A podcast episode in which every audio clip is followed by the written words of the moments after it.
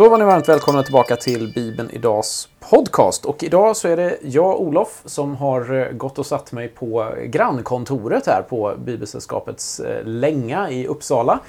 Klivit in bland en väldig massa böcker. Det mesta har med Bibeln att göra, eh, men en del också om annan litteratur.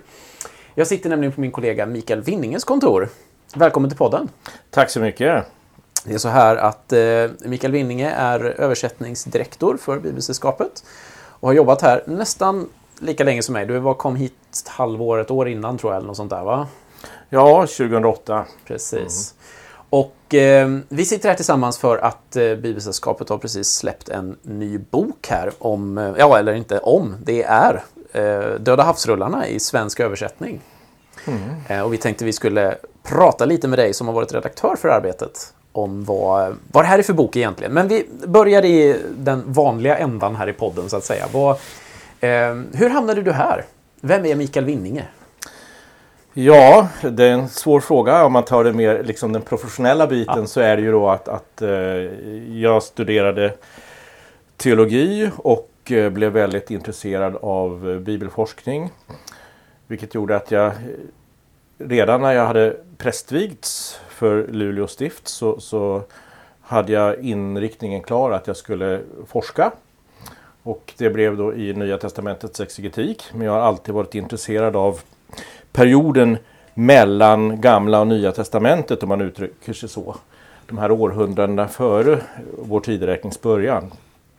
Och hur judendom och kristendom relaterar. Så jag var bland annat som eh, student och stipendiat vid Teologiska institutet i, Jerusalem under en hel termin och, och jag har återvänt dit och forskat i några olika sammanhang. Så större delen av min yrkessamma eh, tid så har jag varit eh, på universitetet och undervisat i bibelvetenskap. Och på den vägen är det. Sen mm. hamnade jag så småningom här och tycker det, det är roligt med översättning och det är också bibelforskning. Mm. Exegetik, för den som inte bara har koll på, vad är, specifikt vad är det man jobbar med då? Ja, det betyder ju uttolkning egentligen och eh, det som ämnesbeteckning så, så täcker det eh, forskning och undervisning i Gamla och Nya Testamentet. Mm. Vad var det som gjorde att du blev så intresserad av just tiden mellan, som du sa, Gamla och Nya Testamentet? Vad, vad är det i den tiden som fascinerar? Ja, alltså om man läser Gamla Testamentets böcker så är det ju i ganska hög grad ett, ett stort tidsspann mellan dem och Jesusrörelsen. Och för att kunna förstå eh, Jesusrörelsen och för att kunna förstå de första kristna, Paulus och de andra, så måste man veta vilken miljö de levde i. Och eh, för att få grepp om det så behöver man titta på litteratur som inte ingår i Bibeln. Och det handlar om så kallade apokryfer. Ja, det finns ju Gamla Testamentets apokryfer men sen finns det en massa judisk litteratur som kallas eh, Gamla Testamentets pseudepigrafer.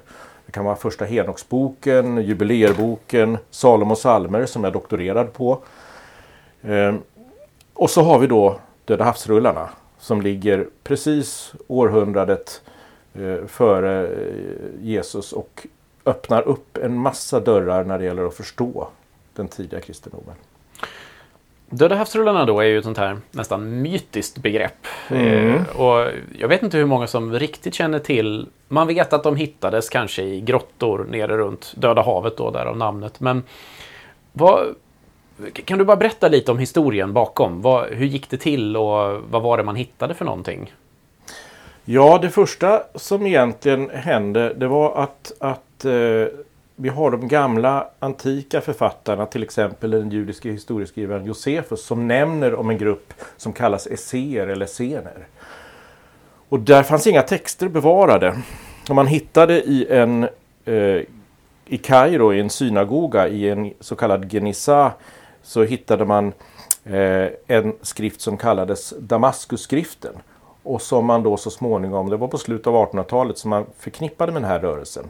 Sen då 50 år senare så gjordes de första fynden eh, 1947 i närheten av Qumran vid Döda havet. Och då hittade man en grotta som sen fick namnet Grotta 1. Och där kom det första fram. Och sen var det på den vägen under många år så så småningom eh, har man upptäckt 11 grottor och beduinerna eh, han oftast först. Arkeologerna kom dessvärre hela tiden i bakhaserna. Så det blev rätt mycket cirkulation på texterna och fragmenten. Och, eh, så det var alltså texter man hittade? Ja. Eh, och vad är det för typ av texter? Det är texter som är skrivna då på pergament, det vill säga hopsydda djurskinn. Och man gjorde ju då, på den tiden hade man ju skriftrullar. Så man, man, man läste dem i spalter som i, när man vecklade eller rullade upp eh, rullen. Då. Och de texterna som finns, eh, som man har hittat i de här grottorna, de har tre olika karaktärer. Det ena är Gamla Testamentet, eller den hebreiska bibeln. Och man har inte hittat, eh, ja man har hittat i alla fall bitar från alla böcker utom Esters bok. Den andra tredjedelen är just de här så kallade judiska apokryfer och pseudepigrafer. Som ofta var kända kanske på eh, i översättning på grekiska, syriska och sådär. Här hittar man dem på hebreiska och arameiska.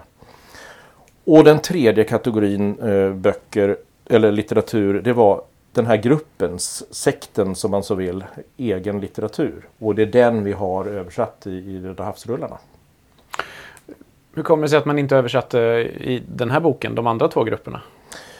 Ja, de, de, den litteraturen är ju oerhört användbar när man, när man översätter Bibeln och när man ska översätta de här tidigare kända judiska texterna. Man får ett annat textunderlag. Så, så om man tittar i Bibel 2000 exempelvis så då finns det flera ställen där det talas om att med en handskrift från Qumran så har man kunnat rekonstruera bibeltexten. Men det finns ingen anledning, alltså det är så pass likt så det är ingen idé att ge, upp en, ge ut en alternativ bibel. Visserligen finns det på engelska, en Qumran-bibel. Jaha. Men eh, det, det, på svenskt språkområde skulle inte det vara någon vits. Nej. Så det finns ju jättemycket konspirationer om mm. det här. Det är, ju, det är ju spännande när man hittar någonting i öknen efter, ja det låg nästan 2000 år orört. Ja. Ehm, om man tittar på då framförallt det här du säger om, om bibeltexten. Har du några exempel på hur de här fynden förändrade vad man visste om, om bibeltexterna? I, för det är ju bara GT, mm. för, för, att vara tydlig nu. Det, ja. ju, det här är ju fynd som då, när skrevs de här texterna? Ja, det, alltså, man kan säga eh, vi har en väldigt produktiv period någon gång mellan 100 och 50 före Kristus. Så allt är före det vi kallar Nya ja, Testamentet? Ja, det är det. Det finns, det finns något enstaka, eh, någon enstaka text som har kommit till Eh, i början på vår tideräkning. Men en hel del texter har, har också en äldre historia. Man, man föreställer sig att, att man samlade litteratur i, på det här stället. Så, så det kan vara en del av materialet kan vara sånt som har funnits i templet i Jerusalem och som förts ut i öknen. Men det är judiska texter före vår tideräkning. Just det. Och hur, hur har de påverkat då eh, vår, vår bibel idag? För att det här är ju ändå för då, mm. då, påverkar de då alltså Gamla Testamentet. Och på vilket sätt påverkar de? Vad är det som händer? Liksom? Ja, om man tar de här texterna då som är eh, rena bibeltexter. Så dels visar de ju på varianter. Att, alltså, det var inte hugget i sten hur Bibeln var formulerad. Utan det, det fanns till exempel en grekisk version som började göras cirka 200 eh, före Kristus fanns olika handskriftstraditioner. Man hade liksom inte normerat alltihopa.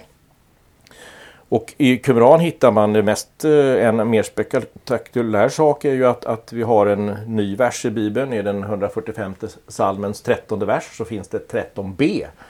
Som, som tidigare fattades och som kom in då i den senaste bibelöversättningen. Den norska bibelöversättningen från 2011 man har kunnat inarbeta ännu mer där så att eh, de har långa sjok till tio verser i en, ett ställe i första Samuelsboken och, och eh, särskilt i, i de delar av den hebreiska bibeln där, där handskrifterna har varit lite knackiga har man kunnat dra nytta av det här.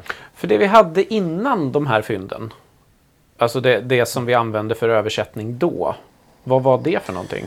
Ja, det är ju den eh, texttradition som har etablerats och använts inom judendomen och, och där finns det handskrifter från ungefär 900 och 1000 efter Kristus. Som då har, har blivit stommen i de eh, kritiska utgåvorna av, av hebreiska bibeln. Så man hoppar nästan tusen år tillbaka Ja. alltså? I, ja, mer till och med. Ja, Ehm, och det är ju när- närmare, närmare något slags original då. Ja, ja, det kan man säga. Och, det, och det, det är ju mest känd är väl då Jesaja-rullen som är komplett. Mm. Sen finns det fler Jesaja-fynd, men, men den har ju varit utställd i Jerusalem på Israel Museum. Mm. Ja, det är ju en häftig plats att åka till. Nu är, finns det ju en, en kopia av den utställd och så något, någon del av originalet Exakt. ligger nedanför där. Men eh, behöver man vara orolig då? Nu när ni översätter de här till svenska? Jag som bibelläsare, har, har ni, kastar ni omkull mitt liv nu? Nej, det tror jag knappast. Eh, Det här är ju som sagt då texter som är knutna då i hög grad i alla fall till den här gruppen. Och de flesta forskare menar att det är den här rörelsen esséer som ligger bakom den. Och, och så att det är ju en partiriktning, en, en religiös och politisk skola i judendomen vid sidan om fariseer och saddukeer och andra. Eh, Så vi får se hur de tänkte. Så om vi då går till själva boken här. Eh, det är en, en tjock pjäs. Eh, och, 442 sidor. ja. vad, vad är det vi, vi hittar i den? Ja, vi har eh, naturligtvis funderat mycket på hur man skulle strukturera det här materialet. Och, och eh, det finns dels ett nummersystem som är helt tekniskt eh, i, för att katalogisera då alla de här 16 000 eh, fragmenten som då härrör från nästan 900 olika manuskript. Eh, och Så då har- 900 rullar från början? Eller Ja, så ska, ja, 900 rullar eller blad från början Ja. och sen så är det då mm, ja, det är tiotusentals fragment faktiskt. Så att, så att det är bara i grotta 4 så hittade man eh, då mellan 15 och 16 000 fragment. Så det ni förstår att det är ett pussel. Och det bidrog ju naturligtvis till de här konspirationsteorierna om att det var något lurt bakom. Men det här var inte lätt att handskas med. Men i alla fall, nummersystemet bygger på att man, man kan kalla en text till exempel 4Q266, fragment 10 och så vidare. Och då står 4 för grotta 4 och Q står för kumran, det vill säga platsen där man hittade eh, det hela. Och sen så har numret då en, ett sätt att katalogisera allt det här. Eh, och, och det är ju ganska komplext. Sen har vissa skrifter fått egna namn som sabbatssoftförsångerna, Naftalis testamente och liknande. Så, men men det, det funkar ju inte på alla texter. Vi har valt att ja, gruppera dem efter genrer helt enkelt. Och det, det gör man ganska ofta nu i internationella utgåvor. Och vilka genrer har vi då? Ja, vi har regeltexter och halacha. Eh, det vill säga handlar konkret om livsföringen och den här ganska stränga gruppens väldigt strikta regler. Vi har liturgiska texter och kalendertexter. Så liturgin var viktig och de ägnar sig åt en sorts andlig eh, tempelkult utan tempel ute i öknen. Så ett, ett tempel av människor. För övrigt ett begrepp som finns i NT. Just det. Och så har vi texter som är poetiska. Det påminner väldigt mycket om Saltaren, saligprisningar och annat. Eh, Den fjärde gruppen texter är parafraser. Eh, Kan man säga fria återgivningar av saker med anknytning till GT. Till exempel om hur eh, jättarna då uppkom av att gudasönerna hade ihop det med människornas barn och så fick de då avkomma. Det talas det bara väldigt kort om i, i Första Mosebok sjätte kapitel. Och här blir det en hel historia om det här att Lemek var till exempel orolig för att hans, sons Noah, hans son Noa egentligen var en sån här eh, avkomling av de, de här gudasönerna. Så att det är mycket intressant mytologi i det också. Den eh, femte gruppen litteratur är bibelutläggningar. Och den sjätte är vishetstexter. Vad är det för typ av bibelutläggningar? Ja, de hade, alltså mycket handlar ju om bibelutläggning, det vill säga att det var texter i, i den hebreiska bibeln man la ut. Men det som var väldigt speciellt i Qumran, det är att man hade en tolkning som kallades pesherutläggning. Vilket innebar att man citerar en vers, till exempel ur Habakuk. Och sen hade man ett par rader om vad den versen egentligen handlar om. För de menar sig vara upplysta och, och att texterna handlade om deras egen tid, politiska och religiösa konflikter och så. Och sen kom nästa vers i Habakuk och så kom en ny utläggning om vad den betydde. Och där dyker upp en massa eh, mysteriösa kodnamn och sånt. Så man som forskare får sitta och gissa vem de syftar på? Ja, ibland så vet man inte men man kan ha vissa begrepp. Det finns till exempel den onde prästen. Eh, och det är sannolikt en överstepräst i Jerusalem. Eh, kan vara på mitten av 100-talet före Kristus. Eller så blir det som en liksom, beteckning på prästerliga ledningen generellt över längre tid. Mm. Det finns den lögnaktige, eller lögnaren, eh, som, som då också är mot rörelsen. Eventuellt en person som har varit inom och så har man haft en intern splittring i gruppen. Det finns då den, den stora hjälten, är den rättfärdiga läraren. Eh, som kan ha varit överstepräst och blivit eh, utslängd och gått i landsflykt helt enkelt ut i öknen. Men det är oklart exakt vem detta var men, men förmodligen någon med, med, som grundade församlingen och hade en viktig roll. Så talas det om Kittim, ett kodnamn som står för de romerska herrarna. För romarna var på gång i närheten under århundradet före Kristus. Det talas om Efraim och Manasse som var kodnamn för fariseer och saddukeer. Mm -hmm. Och de ondgjorde man sig över. Ja. Och där har vi liksom ett tecken på att det här är en, en annan rörelse. Mm. Vad, vad hade man... Fariseerna känner vi ju till stor del till som bibelläsare för att mm. det var många gånger de som Jesus vände sig emot och vi får lära oss hur stenhårda och lagiska ja. de var och sådär. Jag har fått lära mig att eh, man hade lite en annan syn på fariseerna från den här sektens håll. Ja, det ger verkligen perspektiv på det hela och för, för eh, de kallas de som talar hala ting. Det är en liten ordlek på hebreiska, jag ska inte gå in på eh, detaljerna runt den. Men det vill säga de som försöker slira på lagens tillämpning och göra det lättsamt för människor. Så när vi hör att man bara fick gå en sabbatsväg på sabbaten så tycker ju vi ofta att ja, de var stränga, man fick inte gå. Mm. Och lagiskt så har man hört i förkunnelsen i kyrkan. Men från esséernas sida var det ju helt enkelt så att de var för släpphänta. Man skulle inte gå alls på sabbaten och inte bära några verktyg. Och absolut inte dra upp några djur ur brunnen som man faller ner för det arbete. Mm. Eh, de fick inte ens gå på toaletten på sabbaten. Så att det var hur, hur löste de det? ja, det kan man bara spekulera i. det måste nästan varit med Guds hjälp. Alltså. hur, om man byter spår en liten stund här. Alltså, hur går en sån här översättning till? För att vi har mm.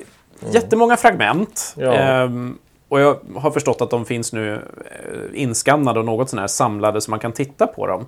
Men hur har ni jobbat? För det är ju inte du som har översatt ensam så. Nej, vi har ju... Vi satte faktiskt igång det här eh, och det var på, på mitt och en kollegas initiativ. Eh, så tidigt som 2003 bestämde vi oss för att vi måste ha en översättning av det här på svenska. För det har inte funnits någon samlad översättning på svenska. Mm. Så vi satte igång ett forskningsprojekt då och vi fick bland annat eh, resurser från Riksbankens jubileumsfond och hade ett, eh, en konferens där vi samlade potentiella översättare och där det var en del utkast som diskuterades. Sen har ju där över tid så har flera olika personer levererat första utkast. Men ganska snart insåg vi att, att det här blir för spretigt och knepigt så att vi formade en redaktionskommitté bestående av sex personer. Där jag är en och eh, där vi översatte ju alla själva en hel del texter. Eh, men där, där, vi också tog ett samlat grepp om det här för att få en, en enhetlighet och, och kunna hantera det. Så det, det har varit ett... Jag skriver det i förordet att det här är betydligt svårare än att översätta Bibeln. Mm. Hur gör man då? Alltså, det, det här är 2000 år eller 2000 plus eh, år gamla texter. Eh, hur, hur, vad är tillvägagångssättet när man ska få fram ett första utkast? Alltså hur gör man? Ja, alltså man måste ju först och främst välja vilka textutgåvor man ska använda. För att, eh, och, och det skedde ju successivt, men det var först på 1990-talet som man på allvar började ge ut dem i böcker. Och det finns nu, det är flera meter böcker eh, med allt det här materialet. Och de sista böckerna kom ut eh, bara för mindre än tio år sedan. Är det, är, det, är det skrivet då eller är det bilder på själva hopplocket? Då är det både och. Jag har ju alla bilder i min dator på varenda fragment. Men, men, men eh, då har man alltså en utgåva och det blir mycket luckor i och med att det är fragment så fattas det ju bitar. Och det är inte alltid självklart vilka pusselbitar som hör ihop och är samma, samma skrift så att säga. Så att där får man ju förlita sig på, på forskningen och de här utgåvorna efterhand som de kommer. Så vi har fått, det har varit väldigt besvärligt för att jobba med det kontinuerligt och, och rekonstruktioner av texter. Till exempel bokstäverna kan vara väldigt osynliga. Jag har själv varit med om det nere i källaren under Israel Museum i Jerusalem. Oerhört intressant att en svart liten läderbit ser helt ointressant ut när man belyser det med infrarött ljus, då träder bokstäverna fram. Mm. Och det betyder att man alltså även nu i, i, i närtid har, har kunnat ändra sig och sä, säga att det här var ett R, det var inte ett D. Ah. Och, och, och, allt det här påverkar ju tolkningen. Så mm. det, det har varit knepigt. Och, så, så då, då, då, sitter man alltså med de här textutgåvorna och så... Eh, alltså hur, hur mycket utav den de orden man lyckas bilda känner man till? Är det liksom, kan du gå till en ordbok och så kan du göra det en översättning eller? Det är en mycket bra fråga Olof. Det där. Det, nej, det är inte riktigt så enkelt. För att, alltså, många ord finns ju i den hebreiska bibeln och i de arameiska avsnitten också. Eh, men och, då ska jag först säga att det är inte självklart att det det betydde sig på 600-talet före Kristus är vad det betyder 500 år senare i Qumran. Nej, nej. Så redan där måste man liksom eh, laborera med, med andra alternativ och, och titta på samtida texter. För det andra då så är det ju många ord som inte fanns. Och då, då har ju det är ofta lingvisterna som får titta på kan man se kopplingar till andra semitiska språk och så får man i vissa fall också faktiskt gissa eh, vad orden kan betyda utifrån etymologi och så. Så det är rätt komplext. Mm. Mm. Va, vad har ni valt då när man, när man sen då översätter? För att eh, ibland hör man ju när man pratar bibelöversättning om att man har bibelöversättningar som är lite mer klassiska, andra blir... Mm. Men alltså man har ju ett spektrum där, hur när, vad ska jag säga, hur nära texten är fel att säga, mm. men hur ja, ordföljd och liknande. Liksom. Vad, vad, vad har ni valt för princip här? Ja, vi har låtit eh, Bibel 2000 vara stilbildande. Så att vi har försökt att hålla en, en svenska som är eh, nutida och, och, och begriplig men, men ändå relativt textnära. Mm. Eh, vi är kanske något mer textnära än, än Bibel 2000 generellt och det kan motiveras av att det här är texter som är tidigare okända. Mm, mm. Mm. Jag tänkte på det här du sa, eh, alltså vilka språk det är. Du säger hebreiska och du säger arameiska. Eh, vad, jag tror inte så många har koll på alla gånger. Vad, vad är skillnaden här? Eh, vad, kan du bara lite kort redogöra för hebreiska, arameiska och släktskap mm. och, och, och sådär? Ja, båda är ju semitiska språk och de är ju relativt närbesläktade. Men, men, eh, alltså närbesläktade som svenska-norska? Eller? Nej, inte så nära att man kanske ska säga svenska-tyska ungefär. Okay. Mm. Men man kan, man kan känna igen ordstammar och liknande. Mm. Så att där finns skillnader och arameiskan slog ju igenom som kanslispråk i, i, i det nybabylonska riket och inte minst under den persiska tiden. Så, så det blev mer och mer arameiska efterhand. Men hebreiska var ju det religiösa språket och det, det var det definitivt för de här i Qumran. Men, men inte desto mindre finns det arameiska texter. Så en jude som bodde i Qumran och var med i sekten talade till vardags troligen Därom tvistas det. Eh, det, det. det, är mycket möjligt att den här gruppen eh, vurmade för att de skulle tala en eh, variant av hebreiska som fanns vid den tiden. Okay. Men det är också, alltså i, i, stora delar av befolkningen vet man att de talade arameiska och det gjorde ju sannolikt Jesus också. Ja. Och den arameiskan är ju nära besläktad med det vi känner från eh, syriskan. Även om det skrivs med ett annat alfabet. Så när man kommer in på Jesu tid då så har vi både grekiskan, för GT skrivs, eller så här, Nya Testamentet skrivs ju på grekiska. Mm. Man har hebreiska och man har arameiska. Talar man eller behärskar många flera av språken då alltså? Det beror alltså på vem det var fråga om och var du bodde. Ja. Eh, grekiska hade ju var ju lingua franca det som, som gällde efter den hellenistiska tiden. Och i handel och politik så måste folk ha kunnat en del eh, grekiska, de som var, eh, hade någon typ av utbildning och så.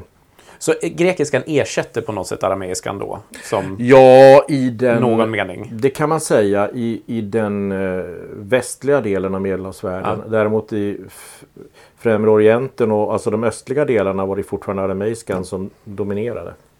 Och det här var ju mitt emellan kan man säga. Just det. Ja, det är verkligen mm. smält degel så. Um, just det. Om man, eh, har du något exempel ur boken? Vad, vad, vad, vad vi kan... Um, vi har ju satt, satt lite grann vad, vad, vad, den innehåller för typer av texter. Mm. Men varför, varför är den intressant för, för en uh, svensk idag som inte som du har ett väldigt särskilt specialintresse. ja, så det finns ju rent uppbyggliga texter här. Alltså saltar, eller salmerna är ju, är ju väldigt, de påminner om saltarsalmer men de är ofta lite mer personliga. Man tänker sig i några fall att det kan vara den, den eh, rättfärdige läraren som har, har faktiskt eh, formulerat sig i det här och handlar om, om hur, hur han känner sig. Jag kan citera ett avsnitt här ur tacksalmerna. Jag gläder mig över din förlåtelse, ty jag har mitt stöd i din sanning och utan din hand finns ingen dom och utan din tuktan finns ingen anstöt och ingen skada sker utan att du vet det. Ingenting sker utan din vilja. De hade ganska mycket av en sån här tanke om predestination, att Gud höll mm. allting i sin hand.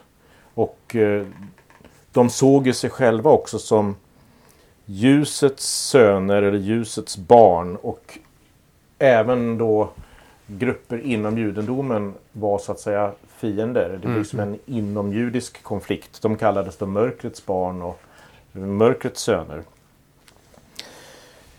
I en av de här utläggningarna av bibeltext, jag kan ta ett exempel från Nahum, så, så kan vi se hur de, eh, hur de hanterar det hela.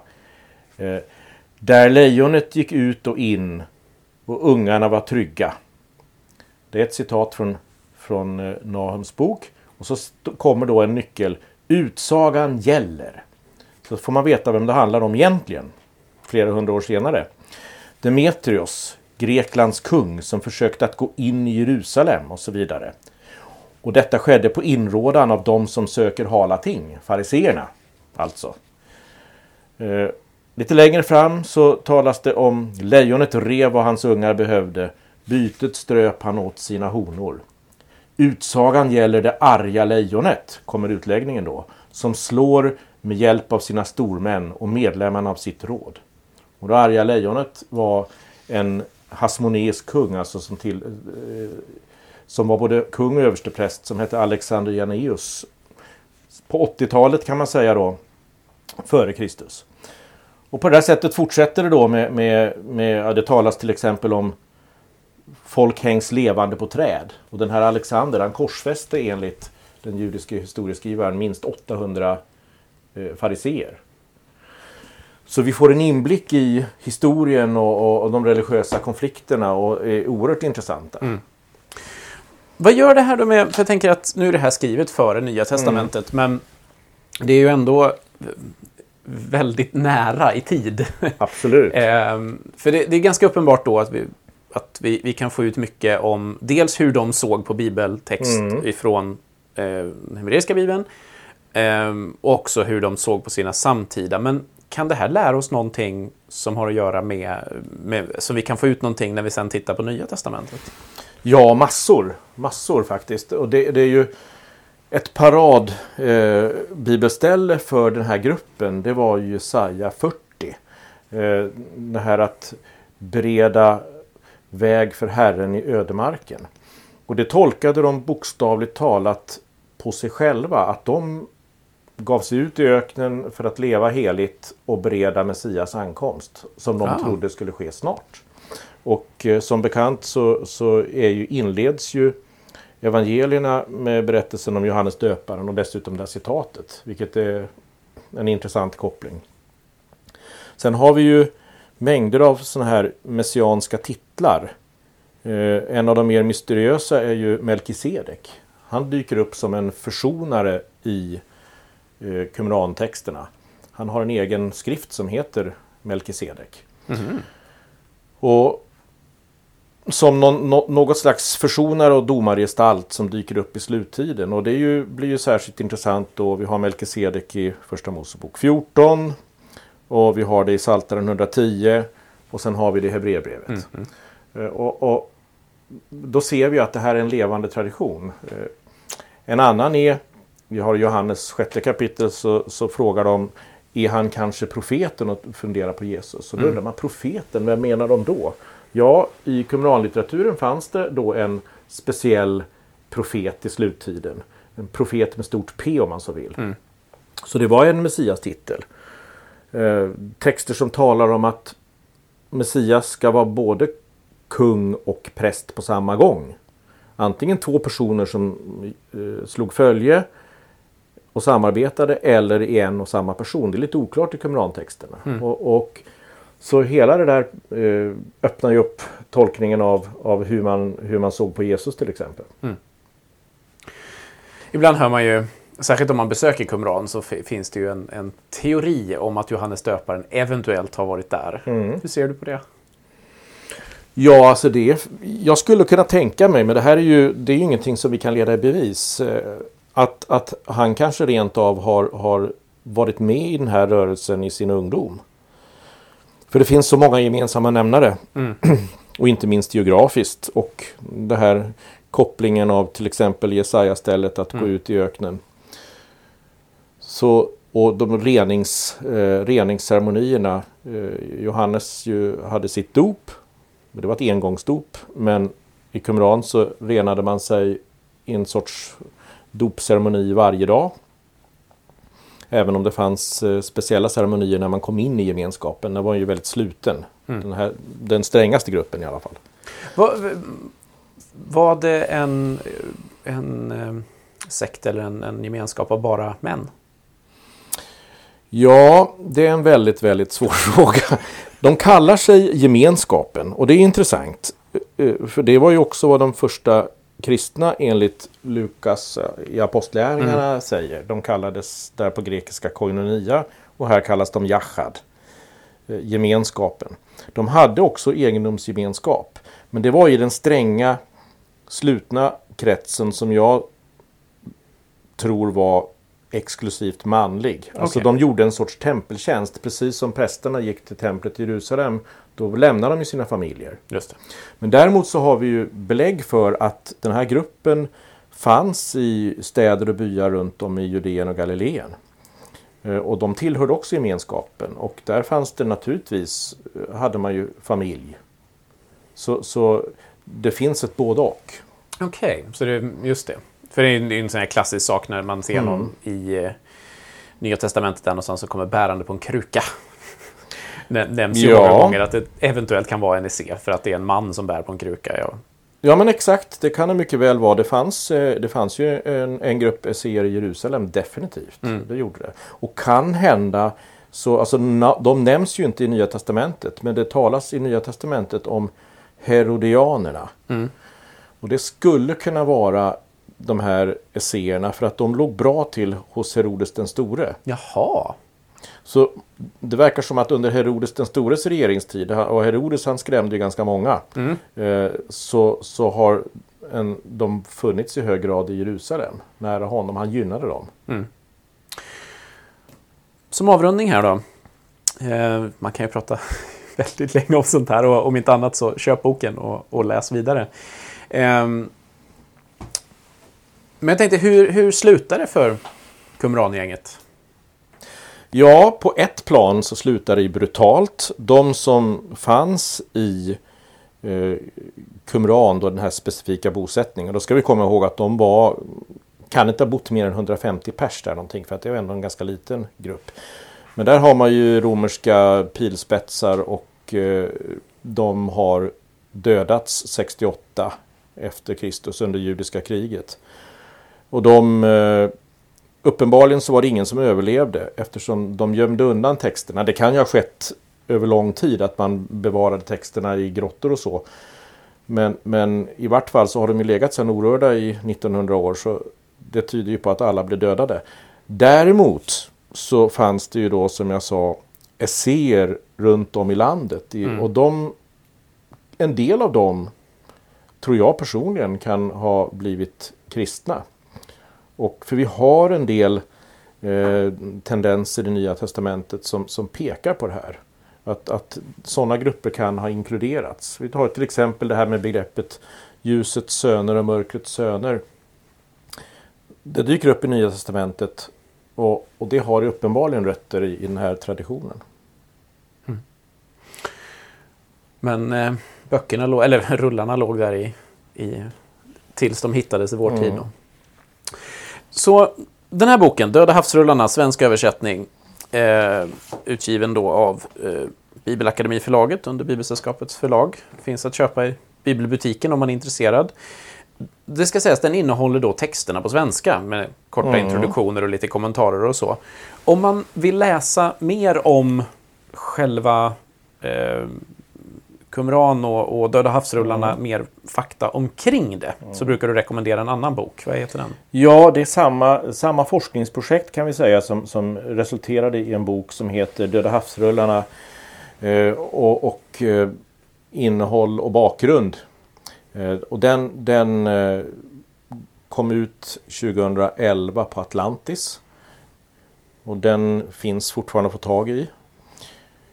Där är det min kollega Cecilia Wassén som var huvudredaktör för den. Men där har vi det är nordiska forskare eh, från de fyra nordiska länderna minus Island som har, har skrivit artiklar i den boken. Mm. Bra. Är det något annat du tänker som vi inte har täckt som vore bra att säga bara i den allmänna förståelsen av vad det är vi har framför oss här? Ja, det är ju en, en bok som öppnar upp för att förstå både Gamla Testamentet, hur den, hur den tolkades vid den här tiden, alltså mm. de texter som fanns. Och öppnar upp för en, en bakgrund till Nya Testamentet. Så tillvida är det ju ett unikt material och att det dessutom är eh, det mesta på hebreiska gör att vi kommer ganska nära den typ av vokabulär som, som eh, Jesus och de första kristna eh, använde sig av. Och vi kommer för övrigt nu, det är alldeles klart i dagarna, ha ett eh, större symposium om det här med en rad föreläsningar av, av oss som har jobbat som redaktionskommitté den 12 till 13 februari i Uppsala. 2018. 2018 ja. Om man precis. nu skulle lyssna på ja, den här podden då, i efterhand. ja, då kan man eh, anmäla sig till det om man anmäler sig via Fjällstedtska skolan mm. före slutet av eh, januari. Precis, det är alltid svårt när man säger, man säger om ett par veckor, ja just det, det här ligger ute och så lyssnar folk på det och så går åren. Ja, men exakt. Ja, men strålande. Eh, så är man mer intresserad så kan man då eh, besöka Uppsala för ett symposium i dagarna två. Från lunch till lunch, måndag till tisdag 12-13 februari 2018. Strålande. Stort tack Mikael för att du tog dig tid. Ehm, Väl bekomme. Vi eh, kommer fortsätta lite grann på översättningstemat faktiskt för att nästa gäst i podden är huvudöversättaren för den nya Nu-bibeln. Vi hade tekniska problem häromdagen så att vi får, eh, ska göra ett nytt försök att lyckas genomföra den intervjun. Eh, Så det blir mer bibelöversättning och översättningsfrågor eh, i nästa avsnitt. Men vi tackar dig Mikael och vi tackar alla som har lyssnat och så hoppas vi att ni har lärt er mycket nytt idag. Tack hej! Tack.